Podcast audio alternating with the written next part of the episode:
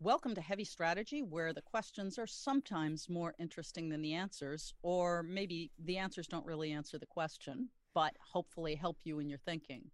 Greg and I have been talking a lot about this concept of quiet quitting, where the idea is that workers, um, IT workers, for example, might decide, you know what? I'm actually done with going the extra mile. I'm going to come in, I'm going to do my bare minimum, keep my head down, keep my job, but do nothing more. And the thing that really intrigued me and wanted in, inspired me to ask Greg to elaborate a little bit is Greg said, you know, you actually can work very well with a team comprised of a significant percentage of quiet quitters. And Greg, what I wanted to ask you was I know we sort of tossed around mm. percentages, but it was such an unusual perspective that it's okay if a good chunk of the team is basically doing the bare minimum. Yeah. Well, it's not the bare minimum that they're doing. They're doing their jobs, right? If you've got people doing the bare minimum, literally, you know, sitting there and you, if you want them to do something, you've got to prod them. Those people should be invited to take their skills somewhere else. But what you do need in any IT team is people who just come in and do the job. They're not overachieving. If you've got a, a team of overachievers, you're going to end up with failed setup because everybody's pushing hard, everybody's driving, and you end up with VC type culture, which rapidly becomes toxic. Teams that I've seen work really well is when sort of some number 10, 20, 30, depending on the situation are the people pushing hard, you know, doing the extra time for learning. But there's a larger number, much larger number, 50 to 80% of the staff are just coming in, doing their jobs, getting it done, and going home because there's a bunch of work in the day to day that just needs to get done, that doesn't need to be world shatteringly career enhancing. It's not the hustle, right? It's just work. Does that make sense? Configure the configure the damn routers. Yeah. Yes. Although frankly there's tools for that. I want to push a little bit yeah. and ask the question, how would you how would you clearly distinguish between doing the bare minimum doing your job and being an overachiever. Can you give concrete examples of the differences between those three? The thing about people who are overachieving or pushing for their, they're the ones who will stay back for an extra hour if there's something that needs to be done. They're the ones coming in on the weekend. They're the ones who are taking time to study at nights and on weekends because the company's not paying for it. It's very rare these days. They're the ones who are, you know, putting themselves forwards for projects usually you've got a project manager, but you've also behind the project manager, there's somebody filling out spreadsheets and doing paperwork. There's somebody in the organization doing payroll. Not exactly a, a high. Well, yeah, but I, but let's let's take those people out. Yeah, lose yeah. the project managers, lose the payroll people, and say we've got an IT team. This is heavy strategy, yeah. so it's a team building strategy. Yeah. Okay, give give me an example of an overachiever. Well, you did somebody who's getting training on his own di- on his own dime. training on his dime. own dime and time. All right. Okay. But what's the example of somebody in technology strategy who's just doing their job? Well, there's plenty of people who are just deploying your servers, racking your servers. Their job is to do this, and that's what they do. And when it comes to working nights and weekends, they're very reluctant, or they don't, or they don't step forward and volunteer for new projects. They're the people who are happy with things the way they are. Now, let me just say that I think the situation has changed a lot in the last three years. Over the COVID pandemic period, and with people moving remotely, there's been so much disruption that there is an angle that you could take that a lot of our workforce has been thrown onto their own responsibility, working in a home environment, lost contact with people face to face, had to change. So a lot of people have actually been working longer hours, and I've read a number of reports which say now that people are working from home, they're actually no longer just working eight hours a day, they're often working more hours, 10, 12, because they're always with their work and they haven't worked out how to separate the two. Does that make sense? Have you did you find that when you were doing the pandemic you just worked more? No, because we've been we've been a virtual organization since since 2003. But mm. the your main observation holds mm. because mm. what we found since we've been a virtual organization, we've hired you know dozens of people. I don't think we ever got over a hundred. We found pretty quickly there's two classes of people, and it really is quite binary. Mm. Half the people will come in, they're gung ho. Not not really half. One group of people come in, they're gung ho. They're working really hard. They're working nights and weekends. They're trying to get promoted or mm. whatever it is they're doing. They're just super enthusiastic. Yeah. And you watch them and you set your clock Six months in, they start to falter. 12 months in, they're having serious burnout. You have to wait until uh, somewhere between six and 12 months when you have the talk with yeah, them. Yeah, that's right. Yeah. Which is, you must, you, we give you vacation on purpose. You must take it. We appreciate your attitude. Yeah. Okay, so that group of people are the high achievers. The other Mhm. group of people are exactly the opposite that never get anything done unless you sit on them and they're too much effort to manage Mm. and work with. They aren't self-motivated and they will the the ones that are self-aware will tell you I don't know how to get work done just staring at a screen. Thank you but goodbye. there are different people who can handle it and some people who can't. Some people need the face to face. You know, extroverts are suffering particularly. Read a bunch of articles uh, to sort of get my ideas straight for this show. And there's a quote here in March of 2022 the World Health Organization reported a 25% worldwide increase in anxiety and depression. And according to research by Indeed, 52% of workers say they're feeling burned out. The World Health Organization, not necessarily the most uh, reliable of sources, but you know, 25% is significant. Even if they're wrong by a substantial amount, that's worrying. And I'll also take the point that Indeed, which is a recruitment website, if you ask workers working on a recruitment site, do they feel burned out? You know what the answer is going to be, right? It's going to be no, no, I'm on a recruitment site because I'm so excited about my That's job right, and I- love it so much. Exactly. So I do feel 52% is way above my expectation, but I also feel that the, the measurement. So there's that, right? But I think the point here too is that we've also seen a lot of hustle culture lately. Like there's a lot of people getting onto social media, TikTok and YouTube saying, if you just put your get, you can be anything.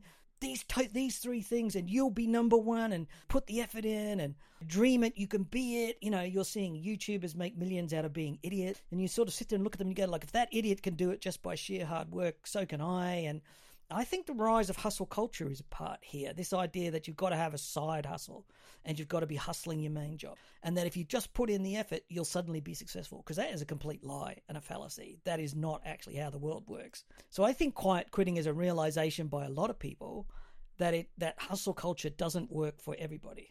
Would that be viable? Well, first of all, I'm just sitting here enjoying the whole concept of your takedown of hustle culture. I hadn't Mm. heard it called that, but I'm so with you. For folks listening, this is a fallacy. Hustle culture really works if you have nothing really to contribute and you're just trying to build a reputation. Then you Mm. run around and build your reputation and blah, blah, blah. But it makes me laugh though, because I was talking to a CISO who's actually not in that category, who does have a side hustle uh, with a company that he started to meet a meet a need that he as a CISO saw in his organization. And without naming the guy or the company, it's actually a really good need and it's a really good hustle. So uh, I'm playing devil's Yeah, advocate with myself, I- listening to you. Yeah, but I guess my point is that hustling, side hustling, is not for everybody. There's a widespread perception that everybody e- could have a exactly. hustle, right? Everybody could start an Amazon store or an Etsy store and have a side hustle and make a bit more cash, or everybody can go out and learn a new skill and then suddenly, you know, become more valuable to the employer. At a purist point of view, that is actually true. Yes, anybody could, but not everybody should. There's two things here. Not everybody's in a situation to be able to do it, but the other one is it's not for everybody. That idea of working, you know, 18 hours a day, like even your playtime becomes the hustle. You know, you only want to go out and socialize with people who are going to advance you in some way. You only want to be going and playing sport with people who can help your. That's like a throwback to the 70s, which was awful. You know, you had to go and play golf with the company boss and the company's customers and, you know, Just just for the record, sworn that I will never learn golf because I'm not intrinsically attracted Mm. to the game and I never will. That, I, that well, here's, said, here's my com- golf thing. I don't know what why people hate little white balls so much that they've got to hit them with five foot clubs. Yeah, What did the ball ever do to you? Well, coming back though to the whole notion of three categories of employees, you know, one doing the bare minimum, let's say they're showing up and, Mm. and participating in meetings, but their work isn't getting done. Obviously, they need to get fired uh, or shown the door. The group that shows up does what is asked but does not volunteer, is kind of what I hear you saying. Mm. That group is what you call the quiet quitters, as opposed to the um, the sort of go-getters Yeah. let's call them the last group and when i look at a strategy team i think one of the big challenges that organizations have is and i want to come back to your point that you need a Mhm. Solid percentage of the just do your jobs and i really don't think we should call them quiet quitters because i don't think you're quitting if you're doing your job in No, my head, well, in my good- head the quitter is the first is I- the is the bottom rung the people who show up but don't really do anything I think the quitting is a bit derogatory, and in the sense Yes. that I'm going to do the job I was employed to do instead of working 20% over, sort of thing, is actually not Yes. quitting, it's doing what you were supposed to do. And I also wonder how much of this is related to. Remember, two years ago we were talking about the great resignation? Uh, well, actually, even two months ago, but Yeah. yes. I think quiet quitting is an extension of that, where the people who are going to move have moved, and the people who are going to stay stay. Although there's a certain amount of churn still happening in the marketplace. Let me stop you there Mm. before you go off into another interesting thing. I want to come Mm. back to this notion that there are three tiers. So, for the Mm. sake of argument, the guys at the bottom are the quiet quitters. They're the people who come up, come to work, stare at the screen, don't really do anything, and go home. Those are quitters, and eventually you do need to show them the door. Mm. I think what you're talking about should be labeled something else, which are the people that are willing to do their jobs but not willing to go the extra mile. yeah, they're still We working a- hard. They're still putting in effort. They're still delivering. uh, if you talk about strategy and architecture in an IT environment and map these three categories, obviously you can't do strategy if you're showing up and staring at the screen. But chances are you never showed, you never got even considered for that job because that's not the kind of person you would hire to do that. The challenge here is the the very people that sign up to do strategy and architecture generally have to do it above and beyond their day jobs because Yeah. companies are too short-sighted to really resource strategy and architecture effectively. So what that means, I'm going to follow your logic all the way through to the end and then Mhm. hand back over to you. What that means is that strategy and architecture teams are disproportionately populated by the go the extra mile folks. Uh, the problem with that is you create that toxic sort of VC culture and a lot of ego games and power games because everybody wants to be right. Everyone wants to be the smartest man or woman in the room. And really all we want is a viable strategy and architecture for the the organization's IT Yeah. Uh, in a sense, what you're actually saying, and this is why I wanted to tease this one all the way through, is that strategy and architecture teams Often need full of- more of, yeah. well, need more of the middle guys. So when you're hiring or when you're putting together your team, don't Mm, just look for the rock stars. Don't just look for the lead guitarist. Have a couple bass players too. The good one, majority yeah, of your like team be people who didn't really volunteer for the job and will need to be fully offloaded of their other duties before they will consider accepting the job. Yeah. But then they're there and they're going to do their job. You don't make you a band out of lead guitarists and vocalists. You make a band out of drummers, Exactly. bass players, and you know. That's actually a really, really critical point, and the reason I Mm. wanted to talk about this because you know if you think about those three categories, the challenge is you certainly don't want a workforce composed of quiet quitters. You want them to go away. It's okay to have a significant plurality, if not majority, composed of do your jobbers. Hmm. Uh, the challenges, again, strategy and architecture teams are often disproportionately composed of the go your go the extra milers. Okay, so here's a here's a. Let me throw you a different leg of this, right? Sure. What about people approaching retirement? Let's say you're in your mid 50s and you might be just a little weary by now. And you've probably got a fair bit of cash in your pocket, right? You might even have enough to retire on. How many of those people are hustling? How many of those people are just turning up and doing the job? How many of those people are busting for another another promotion to get to the top? No, no, I think there's two categories of people in Mm. that group uh, from folks I've worked with. One is these are people who are formerly go the extra milers who, just as you said, are Mm. perfectly content to become do your jobbers. And I think maybe even the majority of people kind of do that. It's like, you know what? The same thing's going to happen no matter what I do. So I might as well, you know, leave at five o'clock or whatever. However, there's also the second group, the and I'll call them the one last hurrahers. Hmm. Uh, I was working with a CTO for a major financial firm, for example, and his he wanted his legacy to be transforming this organization into an agile and DevOps model, and he did it, and it was one of the few that actually did it successfully.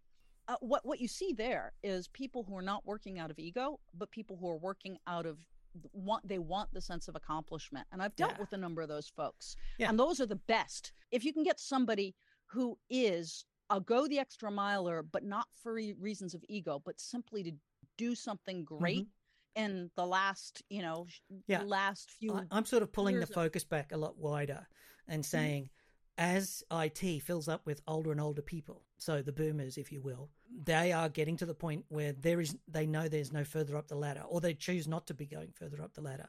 They're not looking to jump to the next hot technology. Those people would be regarded as quiet quitting. Oh, he's. uh, let me just deviate a little bit. well, I, I just want to clarify, not all of them. That's my main point. Yeah, yeah, not all of them. I'm not, of I, that's why I'm saying just as a, Yeah. I'm just saying there's an element to this. It's not just a young person's problem. I think it's right across the spectrum of age. A lot of people are framing quiet quitting as a millennial thing, and when it's Ah, millennials, it's yes. definitely a work-life balance. To me, it's about I'm young. I want to go and enjoy myself. I am not necessarily going to be part of hustle culture. Because right now I want to go and live my life. So I see it as that. And I read a really good one. There's another quote here from somebody who said, If your growth strategy is dependent on discretionary effort, on extracting a rare commodity out of a stone, that's a really bad strategy because it's incredibly difficult to control that. And I thought that was a really great line. Effectively, a lot of companies in the pandemic, there was downsizing in the great resignation. Now they're whining that there's no skill, they can't hire people. This is a very broad mm-hmm. generalization. That's very true, yes. A lot of them are not hiring because they're not paying or because they have toxic workplaces, which is a, something we've talked about uh, elsewhere. Mm-hmm. And now all of a sudden you've got the people that are left being beaten to try and get the same, you know, like literally we need to get more done. And people have stepped up, I think, during the pandemic to try and keep things going.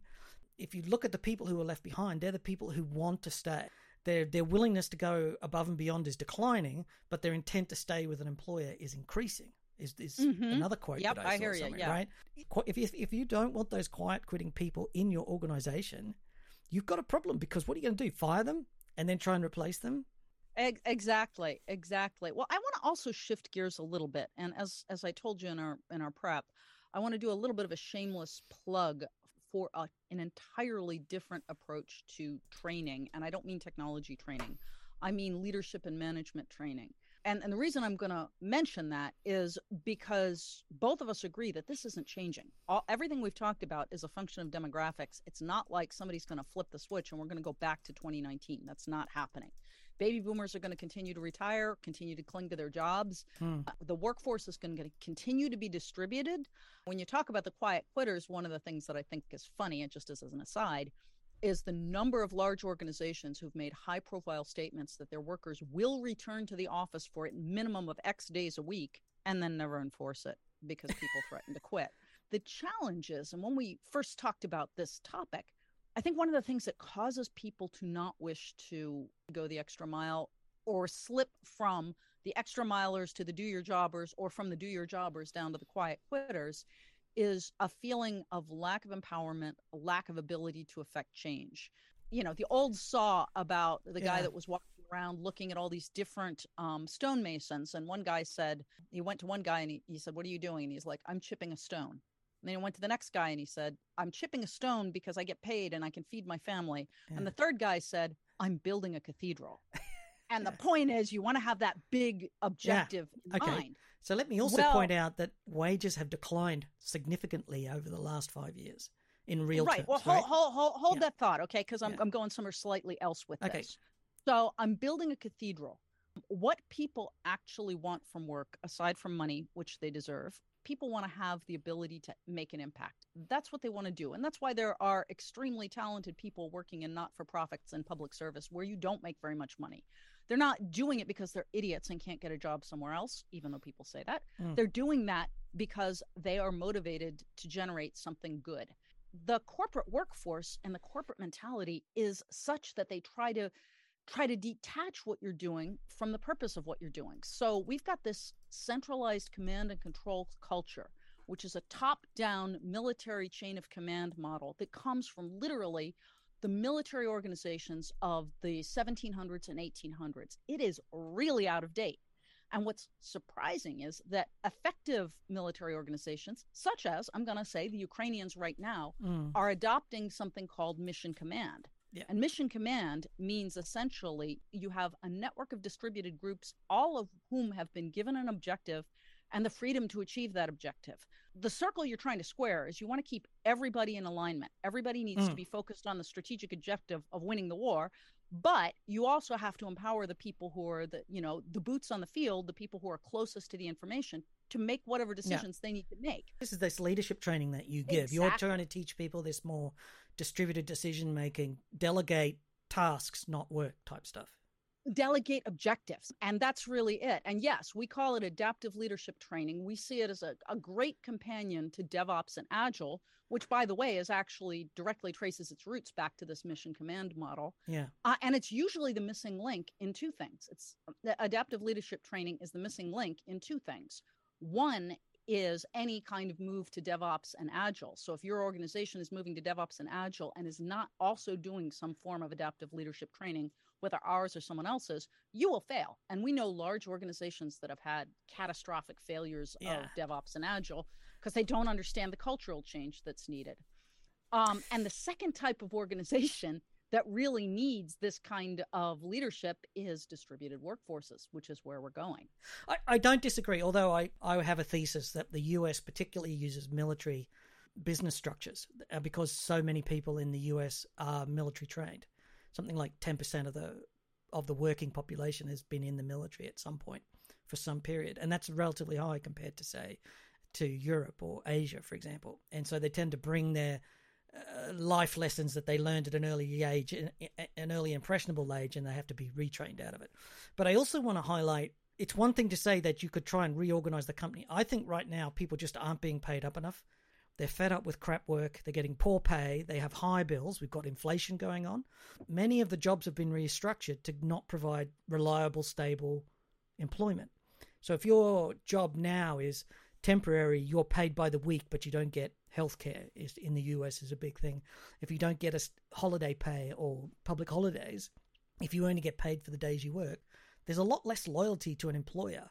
Why am I working furiously hard when you hear the CEO, like for example, look at the CEO of Intel was recently given a $180 million a year package. Say what you like, but I, if I was an employee at Intel, I would not be pleased that I am still flat on revenue. You know, my pay has not increased in five years, but this got, this person suddenly got five times the salary that the previous CEO was going there is actually a really funny meme going around, which is, "Would you flip burgers for three hundred and fifty thousand dollars a year?" Yes. Yes. Okay, then we don't have a labor shortage. We have a paying employees shortage. and, and I'm a bit of a fan of true. that. I'm a bit of a fan. Like the thing is that uh, the money that we're seeing at the moment, like if you look at the salaries in the tech sector at the executive level, they're phenomenal. These people are earning. But but Greg, mm. I'm gonna I'm gonna push back a little bit mm. because quite frankly, the skills shortage is so acute in the tech sector that if you yeah. have current skills you're making way more than your way more than your random business peers. But you're also so being asked to do more because there's not enough people, and they're quite often saying to this person, "We need you to do twice the work because we can't find the extra person."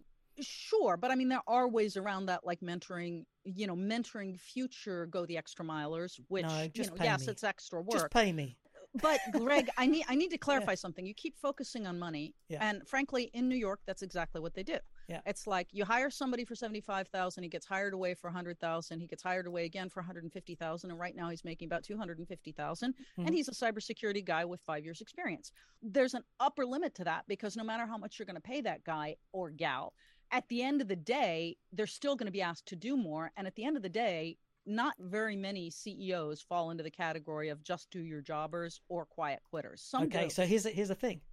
In fact, this is well known. There's actually research papers that quiet quitting actually started with CEOs.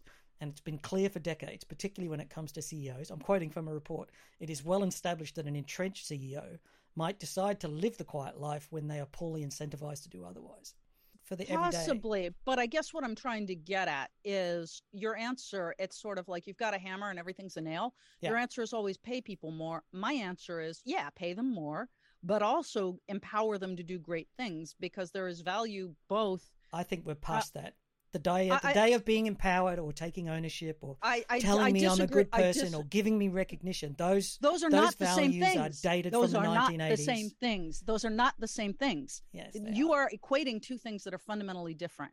If you give me power to achieve things, and I actually do have the power, that's not not at all the same thing as saying, "Johna, you're good." No, that's totally different. So here's if, the lesson I, I learned: the answer's able... a number.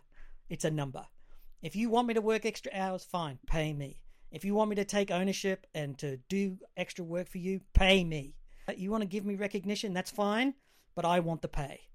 I don't not care dis- about I'm not any of that stuff. See, see, you're wrong. And you're I've done that wrong. since I was about 27.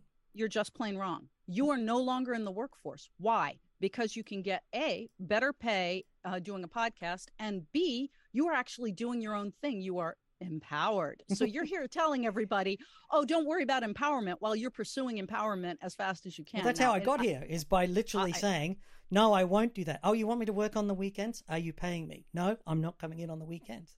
I understand, but you also you didn't just retire and, and go boating. You actually started something where you could you could do what you wanted to do and have an impact. yeah, but I didn't deliberately. I did it people. as a I did it to mentor. The purpose of starting the podcast so many years ago. Oh, but was, but nobody pays you to mentor. Why would you mentor then? Well, that's right. Back in those days, that was a way to, to do give something back. Back in the days, but mattered. But, but, that's my point. People but my professional life was pay me. The answer is a arbitrary... number. You've got to you've got to be like a salesperson. You've got to sit there and when I went to my sales manager and I didn't make my number, he said, "Greg, don't tell me what you did for me yesterday. Tell me what you're going to do for me tomorrow." And then when I see, he said, "I see you haven't hit I, the budget," and he's and and I tried to give him some sort of reasons as to what went wrong. He said, "I don't care, Greg." I don't he said, care. I don't care. Yeah, but Greg, I think you are you are simplifying the whole complexity of human motivations by creating arbitrary categories. Oh, I'm not mentoring for my professional life. Oh, yeah, really? Because yeah. you're not actually teaching underprivileged people how to be parents. You're an excellent parent.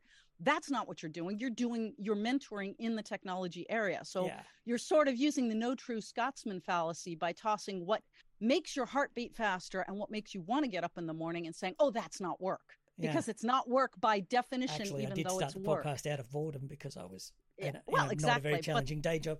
But it was but the other that, aspect. That is actually my know, point. It wasn't only that, mentoring; it was a multi-part decision. So, and that is exactly my point: is yeah. that every human, you know, un, unless except possibly the most shark-like salesperson, most humans, especially humans in IT, have a portfolio of desires and needs and goals. Yep. Pay is one of them. And we've taken your point that yes, get paid. I would argue you also need, if you are a manager or a senior IT leader, you need to start thinking about retraining your team in a fashion that's much more analogous no. to mm. mission command yeah. as opposed to this top down command and control, which no longer works.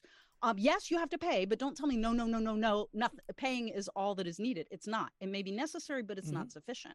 You have to give people the ability to make an impact. And I'm not talking about recognizing the impact. We work in technology. The impact is clear. The system is working. The bridge didn't fall down. I don't need to. I don't need to run around no. with a pat on the back saying, "John, I built the biggest bridge." I, it's like, I, look I, at it. I, I know that. I know what you're saying, and there was a version of, of me and other people who believe in that. But I'm I'm an outright mercenary now. If you, I am, I, I, do not want to work for people who aren't going to pay me and pay me. But nobody said anything about not paying. I already. I'm just saying, if you want that. me to be engaged and if you want me that. to be, you know, to be. But I already acknowledged that. Now, Leave it alone. Thing, Put it on the thing shelf, Greg. Put it on the shelf. We have already agreed yes, that okay. getting paid what well, you're let's worth move on. I, one thing I wanted to call out about the quiet quitting is as we have so many problems with recruitment and shrinkflation in terms of the available labor pool I think leaders Man, you are, are good with the buzzwords on this one. Uh, this, is, this is great. I you like. can see I've prepped hard on this one. The thing about people working to the job description is you're going to have to lump it. You can't sit there and say I'm going to get rid of them or I'm going to change them, because if you did, you would actually have a worse problem. There's just not people for you to hire. So this is not actually a problem that can be fixed. I actually suspect you've got a situation where this is actually what you want. You want people working normally the hustle culture that we've seen, this extended work hours, this discretionary effort given to the company to help them through this extended period, now has to be either rewarded with money, uh, with pay rises in recognition of the work that everybody's done broadly, but also to the fact that people aren't going to keep making a, a, a discretionary effort indefinitely, and your leadership has to has to accept that. Driving people back to the office is not going to get you a motivated employee in, in a lot of cases. Since I disagreed so vehemently earlier, I, I have to say I can't agree with you more. This is mm. absolutely the case. And I would further say, for IT in particular, coming back to the whole need of the just do your jobbers, I've seen too many IT cultures where it's basically built on a culture of heroes. Mm. Everyone wants the recognition, and some of them are getting paid wildly. I remember working with an organization that was paying its network engineers three hundred and fifty to four hundred thousand dollars a year ten years ago. You, you may be wondering why the hell they're paying so much. The mm. answer was because they weren't just network engineers; they were yeah. architects, they were strategists, and they were the people that could jump in when there was a crisis and fix everything. People and with emotional are, intelligence who understood the exactly exactly. Yeah. These people were some of the most talented people I have ever seen. They just happened to be carrying the job title network engineer. The problem with this particular organization was it was built around heroes. Yes. So something would break, these people would leap to the fore, they would solve the problem, they would stay weekends and nights, and everything was great. And they got, as you could see, financially rewarded for it. The problem was that the problem happened in the first place through a lack of process, through a yeah. lack of structure, which is what the just culture. Yeah. Right. And the heroes, just do your jobbers are heroes, yeah. The mm. yeah the ju- just do your jobbers folks are the ones that are going to say you know what Okay. let's build a process that doesn't require heroes Sure. So there's a couple of things about this I wanted to get out. One of the th- one of the interesting things I discovered was that this quiet quitting actually came out of China, where it was called lay down culture. Because in China, particularly in the tech sector, you're expected to work nine nine six. Have you heard of this? Nine a.m. in the morning till nine a.m. at night, six days a week. Nine nine six culture. I, I have heard of this, Mm-hmm. and I guess my pushback is I think you're really blurring a distinction in these three categories, and you're doing it on purpose. Yeah, well, there's, I think always, there's a huge difference between someone who comes in and works, say, eight to six. I don't you want know, to pigeonhole people. I want to point out that it's a spectrum, right? And it might Right. happen for different reasons. Maybe you've got a sick kid at home. Maybe something's happening in your personal life. You're splitting up with your partner, or you're you're having some big event. You know, you're getting married. Maybe you're just working to rule because you've got something else going on. There's no. It's not a bad thing. But I do also want to highlight the fact that social media has a role to play here by amplifying these trends, both hustle culture to create the to create the fact that quiet quitting is now a trend. So it's sort of like the anti-hustle, to my mind, or a return to normal after a period created by a systemic problem. So I don't necessarily see quiet quitting as bad. I think it's a very bad name for it. I think it. Uh, I, I think what you're calling quiet quitting, I would Mm. call is just do your job. And the thing that quiet quitting is in my head is somebody who comes into the office and doesn't really, or gets up in the morning, participates in meetings, and does nothing beyond that, and is just waiting to be told that they're doing nothing. okay. So I think quiet quitting, and I don't. By the way, I don't have an objection with that. If if you're using your time to find another job that will appreciate you more, you know, and even as the manager, I'm actually okay with that because it's much more difficult. You're not causing me any difficulty if you show up in my office and say, "I haven't been doing any work for for six six months," and by the way, I got another job. I'm like, "Great, that's the easiest termination Yeah. I've ever had." Well, the flip side of Um, it is, is that if people are just working, simplifying their lives by working to, at least they're not quitting, and you're not down a staff member. If you're in a situation asking what you're going to do with quiet quitting, it's not the end of the Uh, world. well, again, you're not. It's not what you're what you're doing with quiet quitting. It's what do you want to do with the just do your do- jobbers, which Yeah. both of us agree should be big percentage of your team, And- possibly the majority. and I take your team. point saying that you could probably bring quiet quitters back if you could incentivize them, whether it's No, I'm not Yeah. bringing a quiet quitter back. A quiet quitter needs to leave. I'm talking about that middle, the just do your jobbers, yeah, yeah. and it's not really about incentivizing. Oh, people aren't. This, that's the thing about quiet quitting is it's just working to the job description. to the no, but I, but but Yeah. but you keep you keep conflating the two, Greg. There are three categories of people, not two. There's the oh, well, the, above bottom category is beyonders. presentee is what they call presenteeism. That's Yeah, where people they're- they're- present for work, but they're not doing anything. Yes. Exactly. And then exactly. quiet but I don't is the people consider, saying, "I'm I not don't to." call it. But mm. see, I don't call it quitting if you're doing your job. No, that's I where I have to. I have to disagree. and That- that's what I don't like about the term. Is yeah. it they're not quitting; they're just quitting the extra hustle, quitting the extra Um, hours. so, the, so basically, what we're saying really loudly here is that quiet quitting is kind of like zero trust. It's a, it's a horribly misleading but amazingly catchy term. on that note, thanks so much for listening to Johna and I today on Heavy Strategy. Hopefully, we've uh, discussed the ideas and given you some questions to start thinking about on your own. Johna, where can people find you? Please come hit us up at nemertes.com and click the button to join the community. Greg and I hang out at the Heavy Strategy community at nemertes.com. And uh, thanks very much for listening to this podcast. We have many more in the Packet Pushers Network. Head on over to packetpushers.net to see many more podcasts like this. Uh, and this has been Heavy Strategy, where the questions are probably more interesting than the answers because you need to find your own.